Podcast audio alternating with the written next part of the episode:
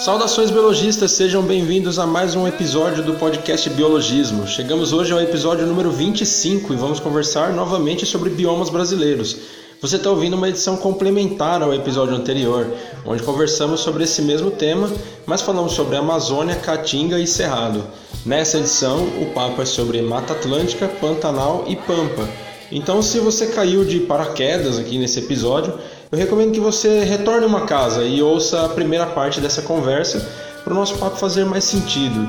Mas se você já ouviu, então vem com a gente porque a conversa está bem legal.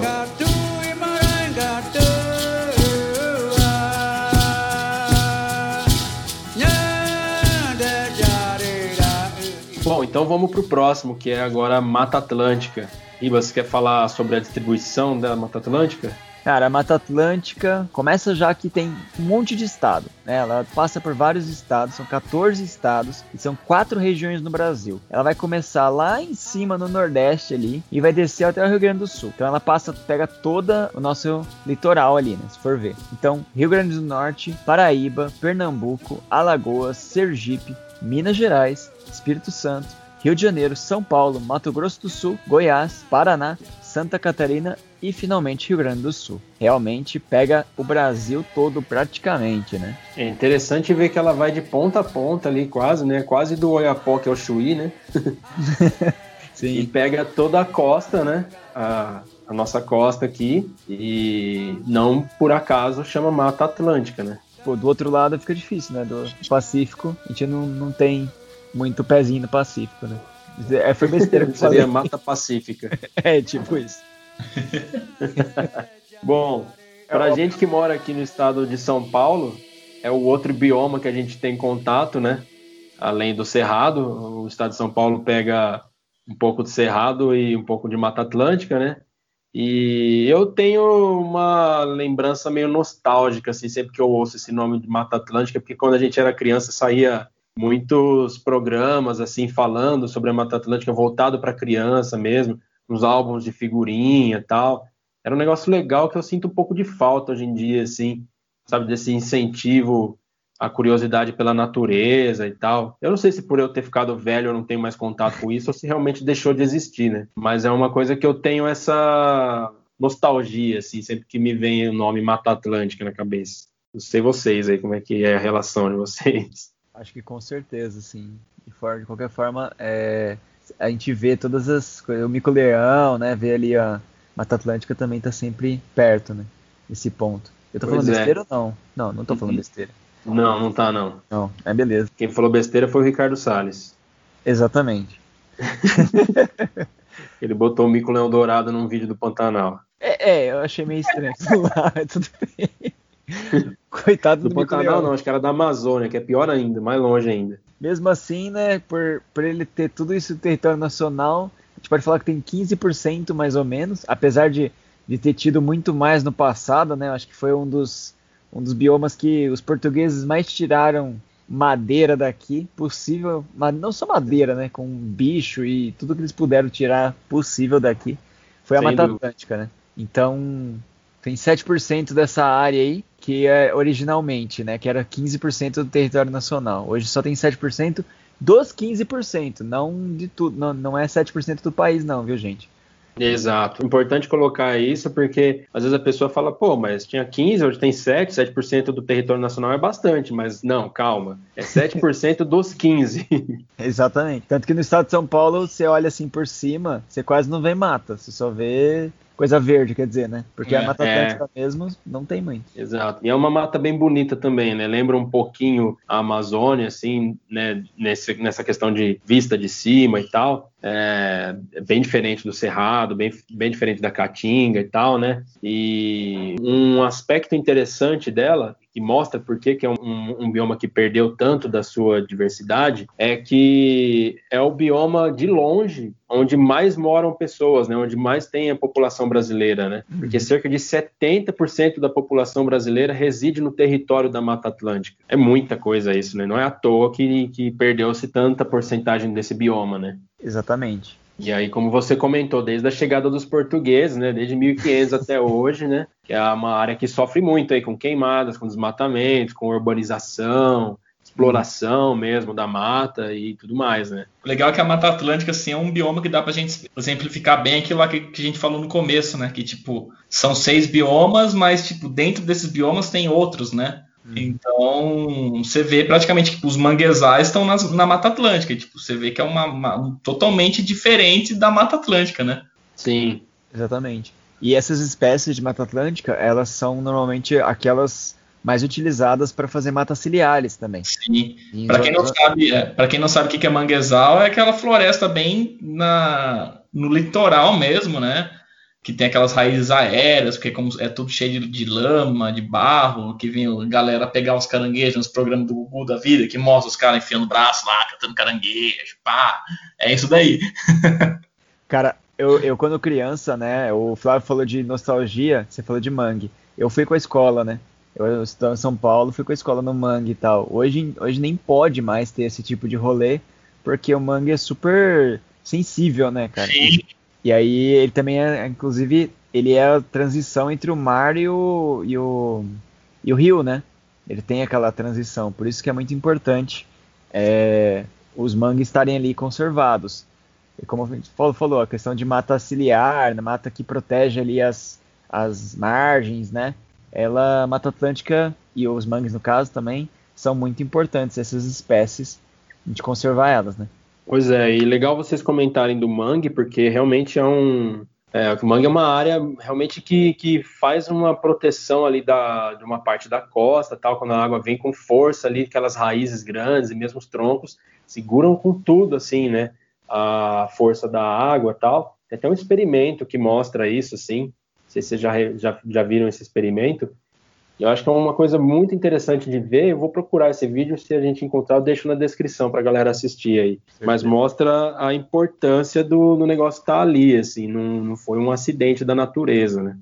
Falando em acidente, né, isso aí mostra muito aquela época que Belo Monte, Mariana, etc., que teve o problema das barragens, é, o pessoal fala que se tivesse planta, se tivesse coisa iria segurar pra caramba toda aquela lama, aquele tudo, ao longo do tempo, né? Se eles tivessem programado isso, tipo, plantado um mangue, alguma coisa do tipo ali na, uhum. no caminho, né, do rio. Reduziria os danos, né? Pra caramba. Pois é. Bom, seguindo, né, voltando para a Mata Atlântica, ela é a segunda maior floresta em extensão do Brasil. São cerca de 20 mil espécies vegetais que configura mais de 35% das espécies existentes no Brasil, coisa pra caramba, né? 35% só em um bioma. Tudo bem que é um bioma que pega a costa inteira, mas é um bioma só, né? E aí tem muitas espécies conhecidas lá, né? O próprio pau-brasil vem da Mata Atlântica, bromélias, ipês, né? A figueira, que é uma árvore linda, gigante, né? Assim como o jequitibá também, uma árvore gigante com as raízes imensas e tal, né?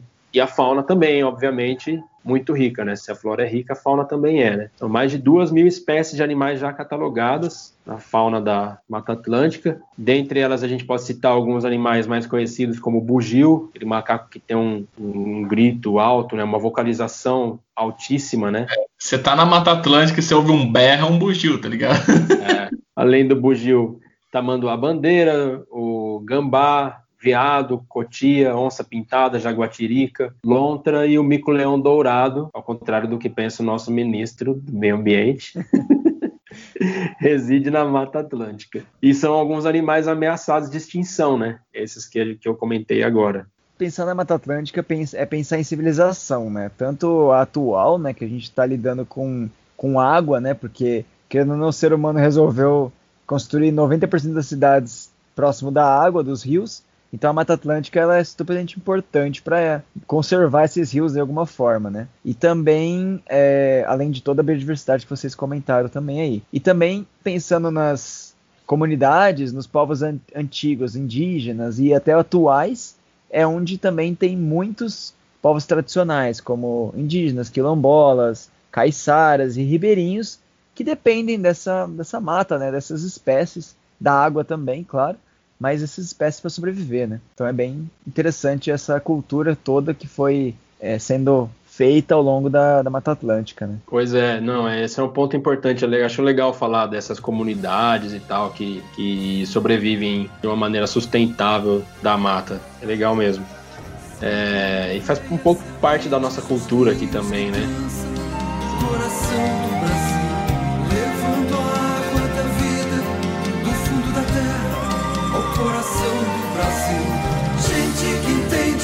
Fala a língua das plantas, dos bichos. Bom, Pantanal, um bioma que estava bastante em evidência nesse último ano, competindo com o coronavírus nas notícias, né? É um bioma riquíssimo que a gente conhece bastante aí, mas ele não está tão espalhado pelo Brasil quanto o Cerrado ou a Mata Atlântica, por exemplo, né? O Pantanal está inteiramente localizado só em uma região do Brasil, que é o Centro-Oeste, né? Ele está localizado nos estados do Mato Grosso e no Mato Grosso do Sul. Então, dois estados e uma região. Ele pode ser até considerado o menor bioma brasileiro, né? De certa forma, mas ele tem, ele é a maior planície de inundação do mundo e ele tem mais ou menos de 220 até 250 mil quilômetros de extensão. Só que isso pensando no bioma inteiro, né? Querendo ou não, ele está em três países diferentes né? É, 120 mil quilômetros é só em, em, solo brasileiro, mas na verdade ele fica, ele está em 62% no Brasil, 20% na Bolívia e 18% no Paraguai. Querendo ou não, assim, essa área, né, por mais ela é uma planície de inundação, né, a gente vai falar até porque a bacia do Pantanal é muito, é um pouco maior do que o que o pessoal chama de Pantanal, só que não existiria o Pantanal se não fosse a bacia hidrográfica toda nessa volta, né. E se o Pantanal, se a área do Pantanal tem 250 mil quilômetros de extensão, a bacia ela tem 624 mil quilômetros de extensão, mais ou menos. Então ela é bem importante assim para essa área. E ela é considerada, né, ela ocupa no Brasil só 2% do território do país, então realmente ela não é muito grande para o território do país, porém ela é considerada pela Unesco Patrimônio Natural Mundial e ainda reserva da biosfera, porque ela possui uma grande biodiversidade também, e especialmente por causa dessa questão de ser inundável, né? Bacana, cara. Não, e é um, é um bioma incrível, lindo, né? Diferente pra caramba, essa questão de ser alagado e tal. E também tem o lance de ter muito ecoturismo lá, né, cara? Que acaba ajudando o local, assim, os estados, assim. É uma fonte de renda do, do desses estados, né? Uhum. Aliás, pretendo um dia.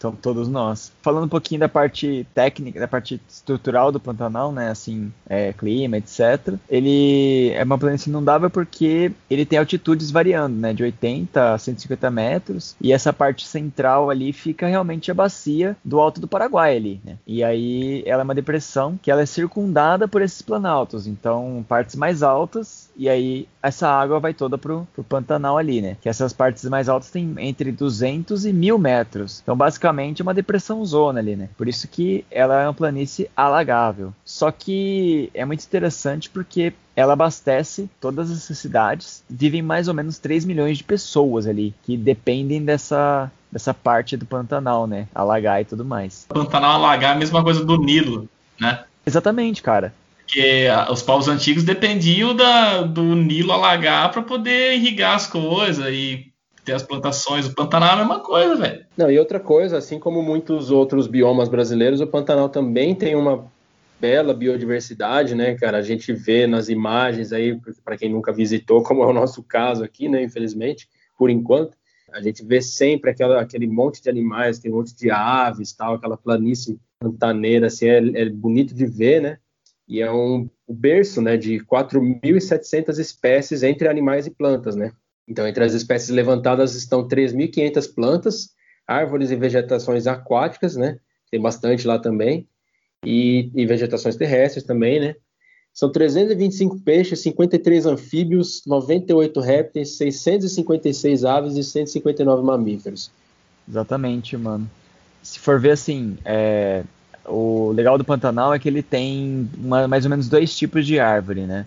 Tem aquelas de médio e grande porte, que parecem mais amazônicas mesmo, tipo de árvore assim bem grandona, tal, que é próxima até das, das matas ciliares, né, que é uma vegetação mais densa e exuberante, e também árvores um pouco mais tortuosas, mais baixas, médio porte, parecidas bastante com o cerrado, né?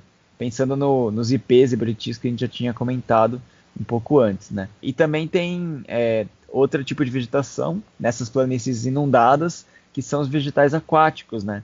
Que é como guapés, erva de Santa Luzia, o triculária e cambomba, é, cabomba, né? Que, sim, alguns nomes são interessantes, mas é, a maioria deles são utilizados para fins medicinais, né? Esses mais, mais conhecidos. E é muito interessante que essas, essas plantas vegetais aquáticos, né? Eles são bem característicos dessa região, por ela ter essa característica de se inundar o tempo todo. Então, vamos falar um pouquinho do clima do, do Pantanal. Ele é bem definido, né? É um clima tropical, como a maioria do, do clima brasileiro, né? E com chuvas de outubro a março, né? E a temperatura aumenta, passa dos 30 graus. Então, é aquele. O pessoal fala que o Pantanal é quente demais, né? Porque é abafado e é úmido, né? Então, hum. imagina 30 graus com clima total úmido, nossa, vira uma sauna, né? É bem isso, meu. É praticamente uma sauna, né? E tem aquelas planícies de inundação. Então, nesse período de chuva é quando alaga e faz com que a, aquela matéria orgânica que está no solo que é inundada se decompõe. E a planície de inundação é uma característica natural do Pantanal, né? Por isso que chama Pantanal, né? Vem de pântano, né?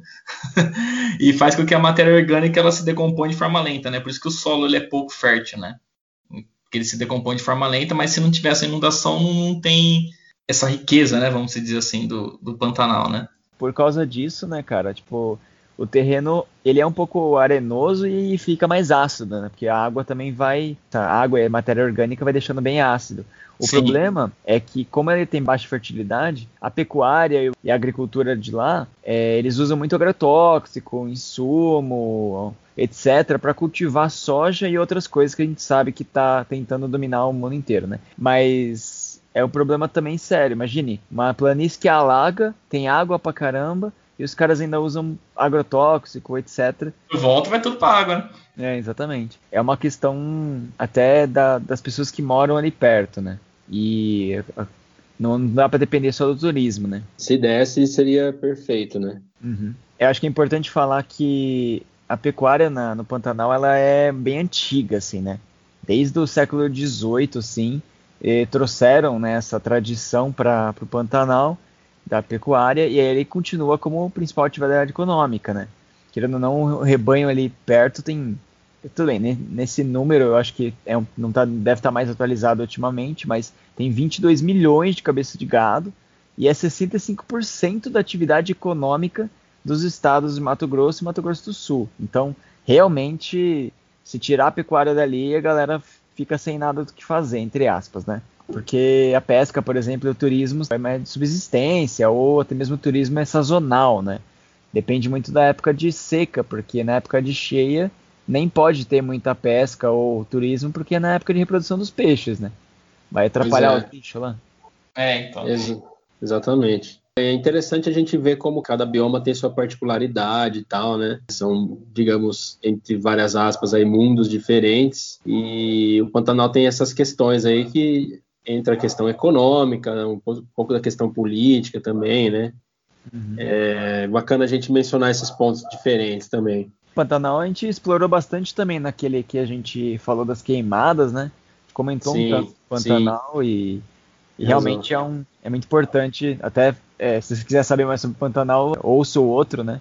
Porque a gente falou bastante também sobre isso. Pois é, acho que é o episódio 16, se eu não me engano, que é sobre as queimadas do Pantanal e da Amazônia. episódio bem interessante. Foi o Ribas e a Ana Elisa, convidada nossa, bióloga também. Para quem tiver mais interesse em saber sobre um pouco mais do Pantanal, acho que dá para explorar um pouquinho nesse episódio aí.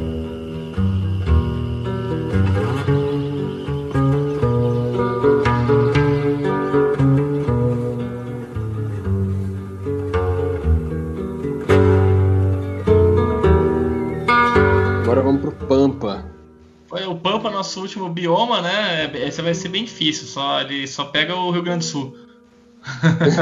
é isso. Acabou. Acabou. Mas isso não, não, não é. quer dizer que não é importante, tá?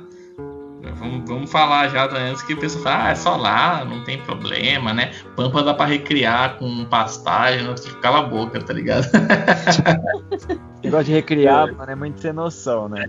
É, vai plantar braquiária que vai recriar, recriar na tua casa. Aí. Imagine os caras plantando braquiária pra tentar recriar o Pampa, já era. É, já era, ferrou, né? E o Pampa ele tá só no Rio Grande do Sul, no Brasil, né? É o único bioma que tá em um único estado, né? Em uma única região tem o Pantanal também, mas o, o, Pampa é em um único estado, né? Só do Rio Grande do Sul, no Brasil, né? Mas ele também abrange Argentina e Uruguai, né? Ele se estende por esses outros países aí. Então ele pega três países, né? Brasil, Argentina e Uruguai. Só um pouquinho do Brasil, mas, mas tá valendo. E é interessante que eu encontrei algumas informações que fala que o clima é subtropical e as quatro estações do ano são bem definidas, né? Então, tipo, verão é calor mesmo, inverno é frio, sem sombra de dúvidas, né? É, tá, tá mais próximo da faixa temperada, né? Não é mais tropicalzão ali e tal, então, por estar tá mais próximo da, do clima temperado ali, com certeza vai, vai ter umas estações mais bem definidas, assim, por causa da incidência, né? Pois é. E aí a vegetação normalmente é rasteira, né? Dificilmente passa dos 50 centímetros, são gramíneas, arbustos, umas plantas rasteiras, uma, árvores de pequeno porte, né? Acho que 50 centímetros é um número muito baixo, assim. Tem coisa mais alta que isso, né? Mas na média não é muito, muito alta, assim, né? E apesar de ter uma vegetação menos densa, assim, o Pampa abriga uma fauna interessante, né? Animais grandes, inclusive, como a onça pintada também vive lá, né? É, ocorre lá. Bicho preguiça, tamanduá de novo, mais um bioma, acho que é o terceiro bioma que a gente fala já que tem tamanduá. Uhum. Cervo do Pantanal e a ema. Lá ela parece que não consome cloroquina. Ô, mas...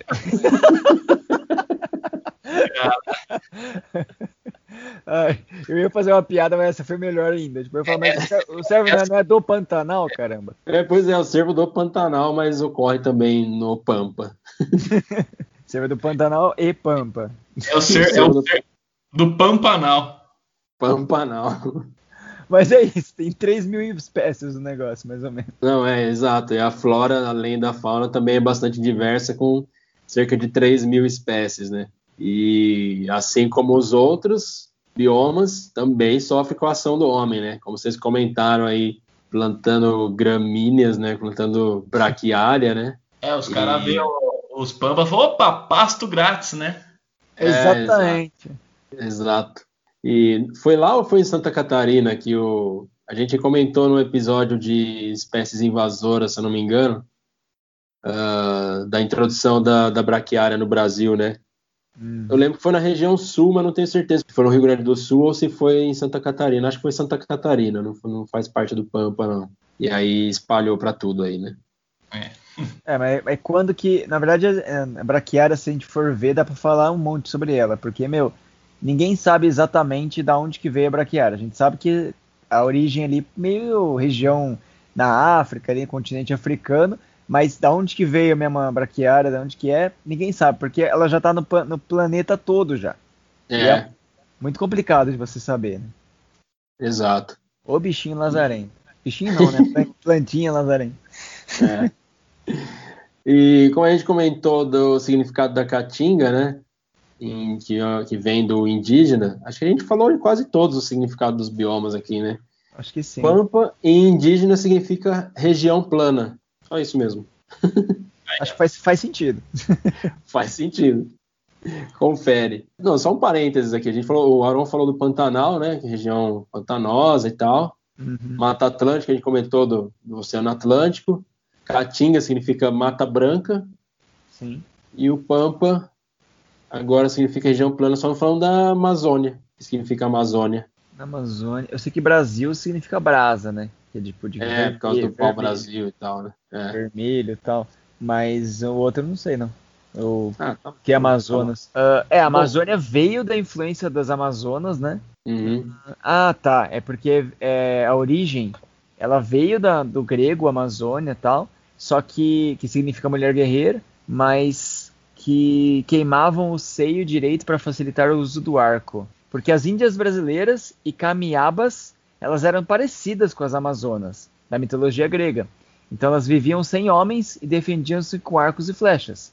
E é por isso que o Estado brasileiro, Amazonas, também é, tem esse nome na, dessa origem aí. Então, tanto a Amazônia quanto os Amazonas são por causa da. baseado nas Amazonas mesmo. E nessas índias brasileiras aí que não precisavam de homem para viver, elas eram bem pra frentex. Bacana, não, legal. E as mulheres vieram primeiro, então. Pelo menos o nome, né? Bom, voltando para o Pampa aqui, como falei, Pampa também é um bioma que sofre com a ação do homem, né? Assim como todos os outros, né? E a gente tem o dado que a gente tem aqui é bem desatualizado, na verdade, ele é de 2008, mas a a estimativa é que restavam menos de 36% da vegetação nativa né, do Pampa. E principais responsáveis são a agricultura, é, pecuária, desmatamentos e queimadas, né? além da introdução de espécies exóticas invasoras que competem com as espécies nativas que a gente já comentou, tal, do lance da braquiária e também espécies de fauna, né, invasoras. Pô, a braquiária provavelmente nesses 36% que em 2008 restavam, agora infelizmente deve restar bem menos. A braquiária vai tomando conta de uma forma absurda. É, exatamente. 12, 13 anos para um bioma faz uma bela diferença, assim, né? A gente vê esses gráficos de desmatamento, essas coisas assim de avanço do, do desenvolvimento, né? Não sustentável. Então, ao longo de 12, 13 anos aí, com certeza deve ter tido uma mudança significativa nesse, nesse número e muito provavelmente está bem mais abaixo aí desses 36%. É, infelizmente.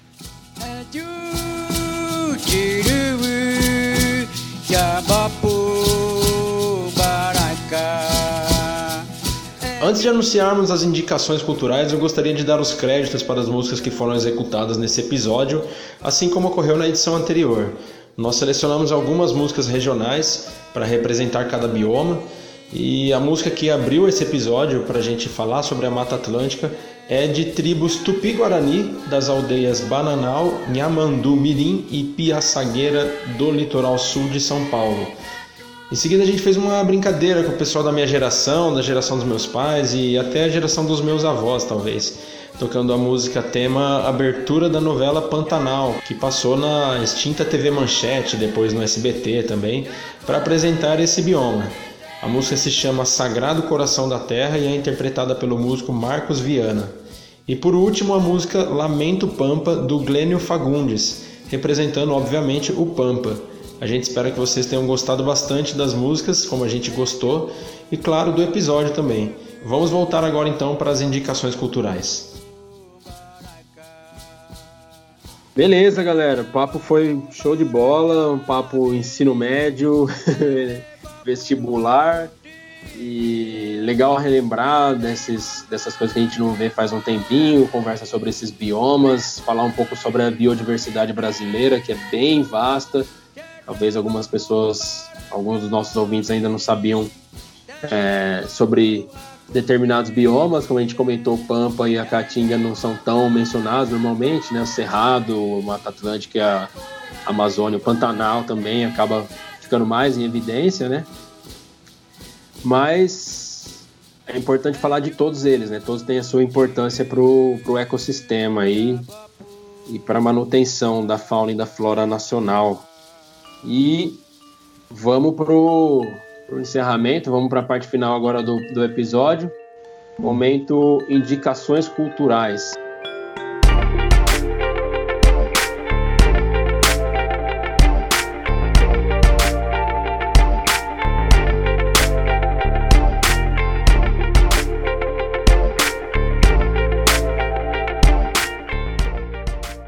tem algo na manga aí?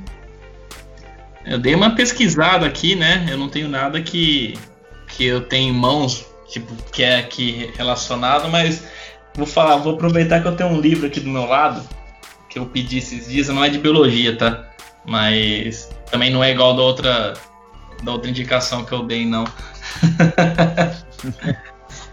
na verdade, é um, é um, livro meio de. como se fosse de, É um livro de poesias, na verdade Um, o cara chama Caio Bruno Dias. É, é um livro pequenininho, ele chama Respeite a Solidão Alheia. Ele conta meio que umas histórias da vida dele mesmo em poesia, então é bem legal. Se você é meio down assim, tá ligado?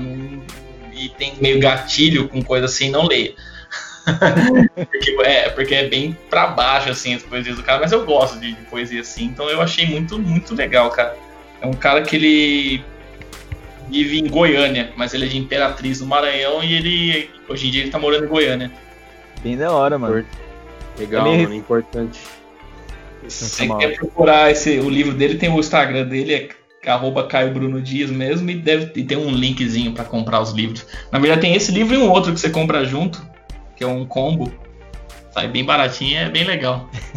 Oram fazendo propaganda aí. É, então, se o cara ver o podcast, patrocina nós aí, manda os seus livros. Manda um livro pra nós. É. Pelo menos isso. É, é legal essa parte. Você falou da parte de, de gatilho e tal, mas é bom você ter uma reflexão também, sabe? É, mas eu gosto, mas me dá meio que uns gatilhos, mas eu gosto de dar essa sofrida, tá ligado? Exatamente. Então, a minha também não é uma indicação é, biológica e também não tem tanto a ver com o bioma do tema de hoje. É, mas assim, eu queria indicar um anime, né? Quem não sabe, anime é desenho japonês, assim. Mas ele, a temática desse anime é muito interessante. Ele chama Doctor Stone. É um anime mais novo, assim. É, tá saindo uma temporada nova agora. E a ideia do anime é que o mundo é, isso no primeiro episódio, tá? Então não tô contando tanto, tanto spoiler assim, gente. O mundo foi. Aconteceu um negócio que transformou todo mundo em pedra. Transformou todo, mundo. É, endureceu e ficou em pedra. E aí passaram-se milhões, milhares de anos é, e o mundo se modificou. A civilização caiu, né? Foi, foi sendo substituído pela natureza e tudo mais. E aí acontece que o, o protagonista ele, ele sai da pedra, né? Vamos dizer que eles, acontece que eles, eles sobrevivem, as pessoas que viraram pedra sobrevivem e começa e eles começam a sair e a pedra ele começa a viver nesse mundo aí que é totalmente de pedra, né? Por isso que se chama Dr. Stone. Só que é muito legal que esse anime ele tem uma pegada muito científica. Esse protagonista ele gostava muito de ciência, então ele começa a sobreviver, começa a criar é, coisas que a gente tem atualmente, mas com esse mundo de pedra. Então ele vai atrás dos, dos materiais e tudo mais. Então é muito legal passar para pessoa que gosta de ciência, até para criança também que gosta dessa parte para incentivar essa, esse pensamento mais científico e tal, de uma forma bem mais tranquila, né? É, e até para adulto também que gosta dessa parte mais curiosa tal e aprender como é que, sei lá, faz um rádio e aprender como é que faz uma lâmpada e tudo mais. E, querendo ou não, por mais que ele esteja no mundo de, de pedra, eles também fazem umas coisas parecidas assim, né? Então é bem interessante uh, o universo desse anime, assim, e a proposta. Como somos é, cientistas, a gente gosta dessas coisas, né?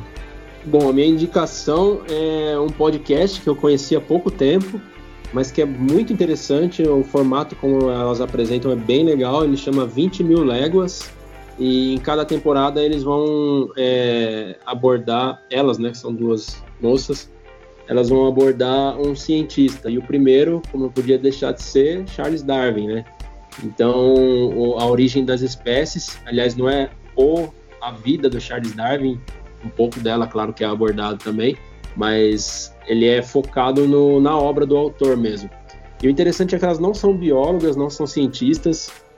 É, eu acho que elas são formadas em letras, em pedagogia. Peço desculpa se eu tiver errado a formação delas agora, que eu realmente não lembro.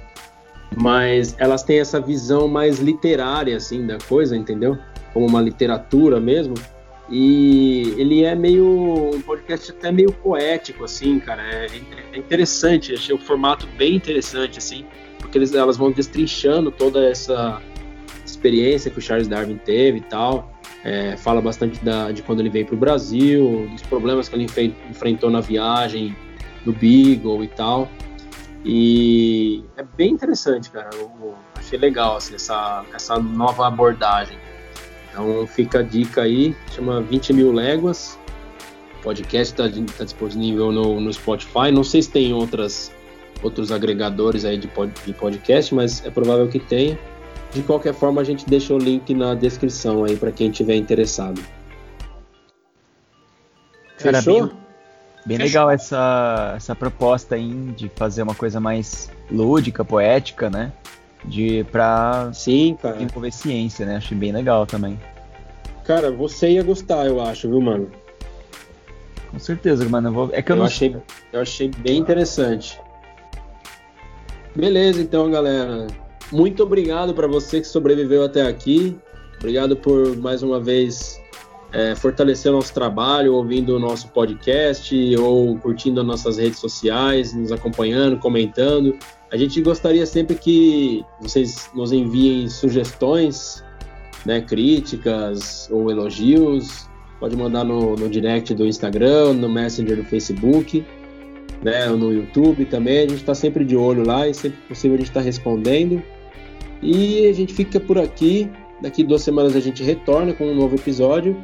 Lembrando para você que talvez não saiba, chegando agora, os episódios saem a cada duas quartas-feiras às 10 horas da manhã e está disponível nas principais plataformas de streaming, certo? Certo. Show de bola. Galera, ouçam os outros. A gente já fez mais de um ano de podcast agora. Foi bem interessante. Estamos na segunda temporada. E a primeira temporada tá cheio de, de assuntos interessantes. Os convidados e convidadas são muito legais, assim. São pessoas bem, bem estudadas e com uma, uma bagagem. E vale muito a pena as conversas que a gente teve, né? Então, bora lá e fiquem bem aí, bem bom água. Isso aí, galera. Até daqui 15 dias e é nóis. Valeu!